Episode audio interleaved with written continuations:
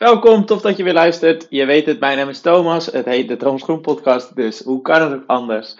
En waar ik normaal gesproken wel eens heb gezegd, ik coach verpleegkundigen en ik doe dit en ik doe dat, ga ik dat nu niet doen. Het is namelijk tijd voor revolutie. Afgelopen weekend had ik het er met iemand over en toen zei ik dat ik bezig was met het starten van een kleine revolutie. En nou, dat was misschien een beetje gekscherend, maar het is eigenlijk helemaal niet gekscherend. Het is namelijk bloedserieus. Ik ben ervan overtuigd dat het tijd is voor een revolutie, namelijk revolutionair verpleegkundig en persoonlijk leiderschap. En het een kan niet zonder het ander. Of eigenlijk kan verpleegkundig leiderschap niet zonder persoonlijk leiderschap. De term verpleegkundig leiderschap wordt heel veel gebruikt, is heel erg krachtig en is voor elke verpleegkundige, ook verzorgende, noodzakelijk om te blijven ontwikkelen. Verpleegkundig leiderschap vind je overal. Um, alleen persoonlijk leiderschap vind je bijna nergens. En verpleegkundig leiderschap is dus overal, je hoort het overal, het programma Excellente Zorg van de V V N gaat erover, het gaat over leiderschap, er wordt op dit moment onderzoek gedaan naar rebels leiderschap. Ik weet even niet hoe het heet, volgens mij heet het letterlijk de Rebelstudie. En nou ja, jij bent het er ook mee eens, hoop ik, uh, dat... het noodzakelijk is om verpleegkundig leiderschap te tonen, om voor meer zeggenschap, nieuwe loopbaanpaden, meer waardering te krijgen. Alles bij elkaar, en dat geldt niet alleen voor bij je patiënt, je, cl- je cliënt. Het geldt ook op de afdeling, bij de raad van bestuur, in, de, in het verpleegkundig stafbestuur, in werkgroepen. Um, uiteindelijk over de hele beroepsgroep. En dat is klein, groot. Het gaat over vernieuwingen brengen. Het gaat om een rolmodel zijn. Het gaat om trots zijn op je vak. En op de website van het verpleegkundig leiderschap staat ook nog dat het gaat over uitleggen en laten zien hoe belangrijk verpleegkundig leiderschap is. Dat je laat zien wat je doet elke dag en dat je het onzichtbare zichtbaar maakt. Je weet dat ik redelijk genu- ongenuanceerd kan zijn en in mijn bewoording is het gewoon verpleegkundigen mogen stoppen met dat oneindige Calimero-gedrag. En Uh, nou, dat is enerzijds zijn dat echt mijn woorden, maar Joren Albers heeft daar een mega goed stuk over geschreven op de website van de V N V N. Uh, als je dat intoetst, Joren Albers, V N V N, Calimero, dan vind je die gewoon, dus google dat even. Um, ga ik gewoon door naar de website van verpleegkundig leiderschap namelijk. Op die website staat dat het gaat over het samenbrengen van zorg, onderwijs en wetenschap en er wordt gesproken over klinisch, professioneel, organisatie en systeemleiderschap. Je weet natuurlijk al wat ik hiervan ga zeggen, want ik hoor hier geen persoonlijk leiderschap in. En waarom is dat niet? Geen idee. Waarschijnlijk valt het onder één van deze vier categorieën. Um, maar ik ja, ben ervan overtuigd dat het een aparte categorie moet worden, omdat het anders een ondergeschoven kindje blijft. Hester Vermeulis zegt nog in een filmpje trouwens op die website: het is belangrijk om te kijken wat verpleegkundig leiderschap voor jou betekent en hoe je dat verder kunt ontwikkelen. Uh, en... Ja, dat, dat is natuurlijk ook gewoon, dat is zo. Uh, wat ik daar tegenover wil, wil stellen eigenlijk is, hoe willen verpleegkundigen dit doen zonder dat echte reflecterende vermogen, zonder persoonlijk leiderschap, dus zonder echt naar binnen te kijken. Omdat verpleegkundigen en ook verzorgenden altijd op anderen gericht zijn in plaats van zichzelf. De laatste twee jaar en nog veel langer terug, ben ik van overtuigd, zijn de werkomstandigheden gewoon slecht geweest. En ik heb wat cijfers voor je. Die cijfers heb ik uit mijn templates gehaald over voeding, slaap en ontspanning. Um, mocht je daar interesse in hebben, check gewoon even mijn website. Daar staat alles in over hoe je beter kan slapen, betere voeding tot je kan nemen, vaker en uh, beter kan ontspannen. Um, er komt-ie. Cijfers uit twintig vijftien en zestien lieten al zien dat verpleegkundigen in ziekenhuizen meer stress ervaren dan de gemiddelde Nederlandse beroepsbevolking. In twintig vijftien en twintig zestien had maar liefst drieëntwintig procent van de jongere collega's burn-out klachten. Dat is twee keer zoveel als de gemiddelde Nederlandse bevolking. Nou, in twintig zeventien heeft de V N V N een onderzoek gedaan naar nachtwerk onder in totaal achttienhonderdvijfentwintig verzorgenden en verpleegkundigen. tachtig procent daarvan vond het doen van nachtdienst vervelend en vijfenzestig procent gaf aan lichamelijke klachten, de slapeloosheid, moeite met ogen open te houden, prikkelbaarheid te ervaren ten gevolge van het nachtwerk.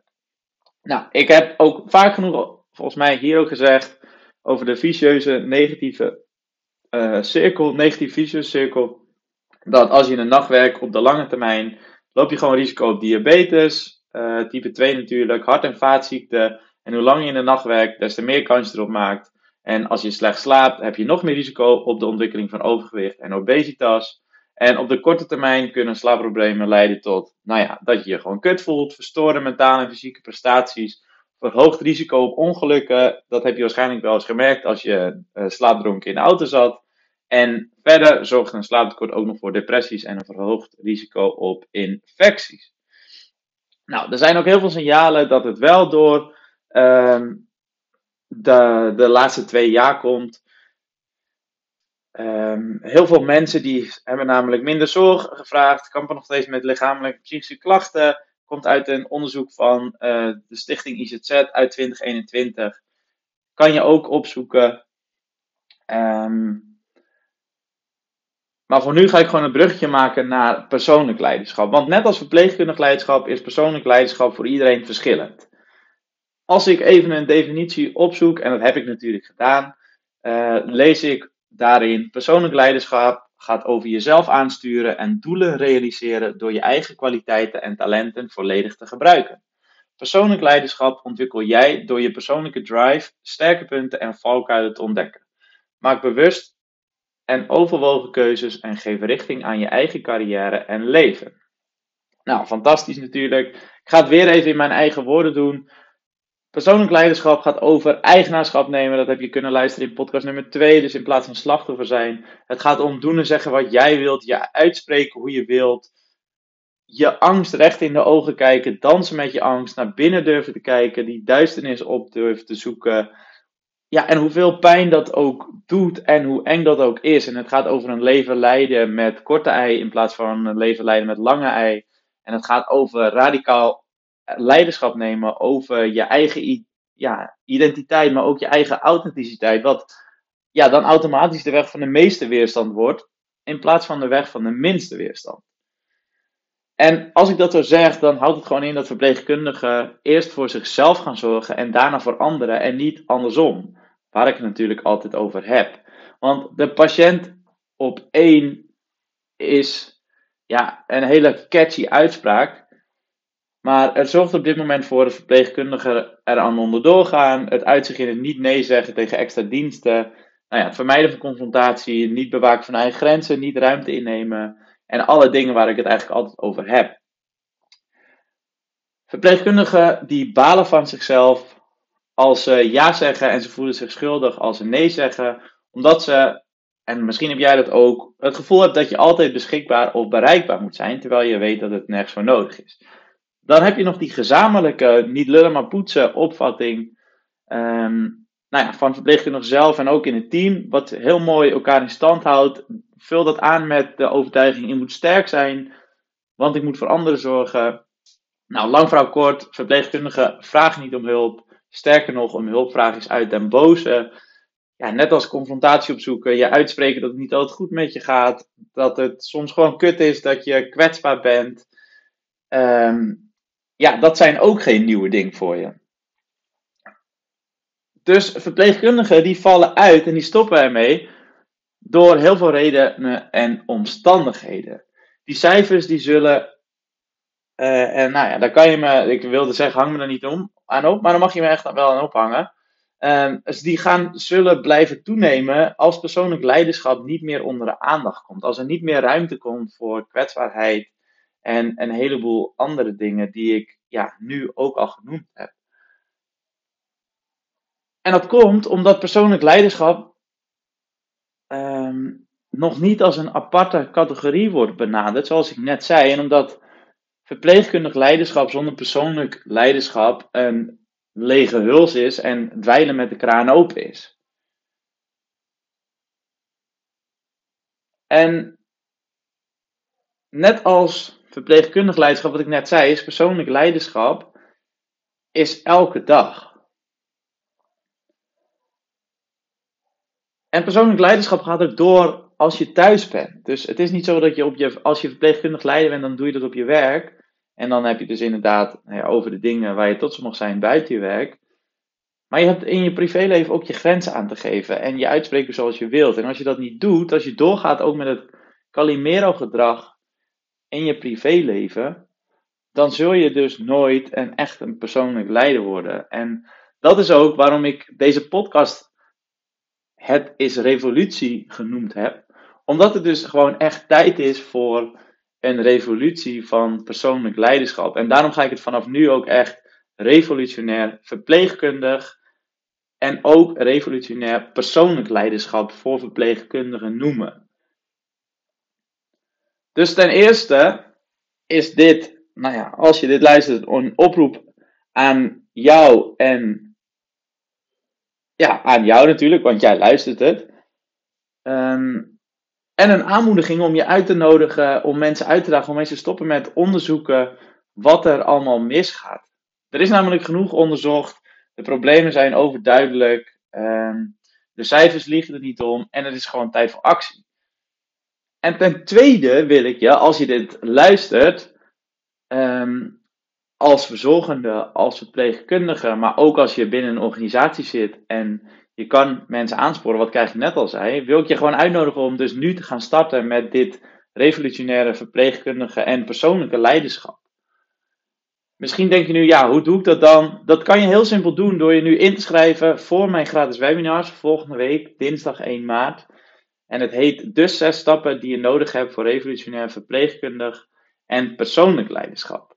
Het gaat over, ja, mijn woorden wat ik net al zei, het gaat over leiderschap, verantwoordelijkheid nemen, grenzen aangeven, kwetsbaarheid, zelfzorg. Ik heb er alles ingestopt wat je nodig hebt voor dat revolutionaire verpleegkundig en persoonlijke leiderschap. En als je nou denkt, joh, ik ben al een keer bij jouw webinar geweest, dan zeg ik, ja, dat is fantastisch dat je daar al bij geweest bent. Dit gaat alleen echt een nieuw webinar worden, dus je gaat hier nog steeds of alweer heel veel aan hebben. In het begin ga ik een klein stukje herhaling doen, zodat je de vorige keer nog even up-to-date hebt. Dat je dat weer paraat hebt, want ik ga daar namelijk een beetje op verder bouwen. Um, ja, en dan wil ik je voor nu gewoon uitnodigen voor mijn ja, gratis webinar. Je kan, nou ja, ik zet de, de link zet ik in de, in de show notes. En wat wil ik verder nog zeggen? Um, oh ja, of je gaat, als je dit nu luistert, ga je naar w w w punt thomas groen punt n l en dan zie je een kopje gratis. En dan kan je klikken op webinar. En dan hoef je, ja, dan schrijf je in. De rest wijst zich vanzelf. En het enige wat het je kost, nou ja, is wat tijd, een uur en een kwartier. Misschien uh, als het heel erg druk wordt en er veel interactie is, anderhalf uur. Maar ja, wat je ervoor terugkrijgt, is wel duidelijk, denk ik. Ik heb het nu heel vaak gezegd. En nou, laat ik het dan nog één keer zeggen. Het is tijd voor revolutie. Het is tijd voor revolutionair verpleegkundig en persoonlijk leiderschap. En ja, ik zou het heel vet vinden als je mee wilt doen aan deze revolutie. Sluit je vooral aan en dat kan je doen door nou ja, dus aanwezig te zijn bij mijn webinar. En ja, door er meer mensen over te, te vertellen dat je vanaf nu het gedeelte bent. Uh, of dat je bij een revolutie hoort die we samen gaan starten. Thanks voor het luisteren en ik spreek je de volgende keer.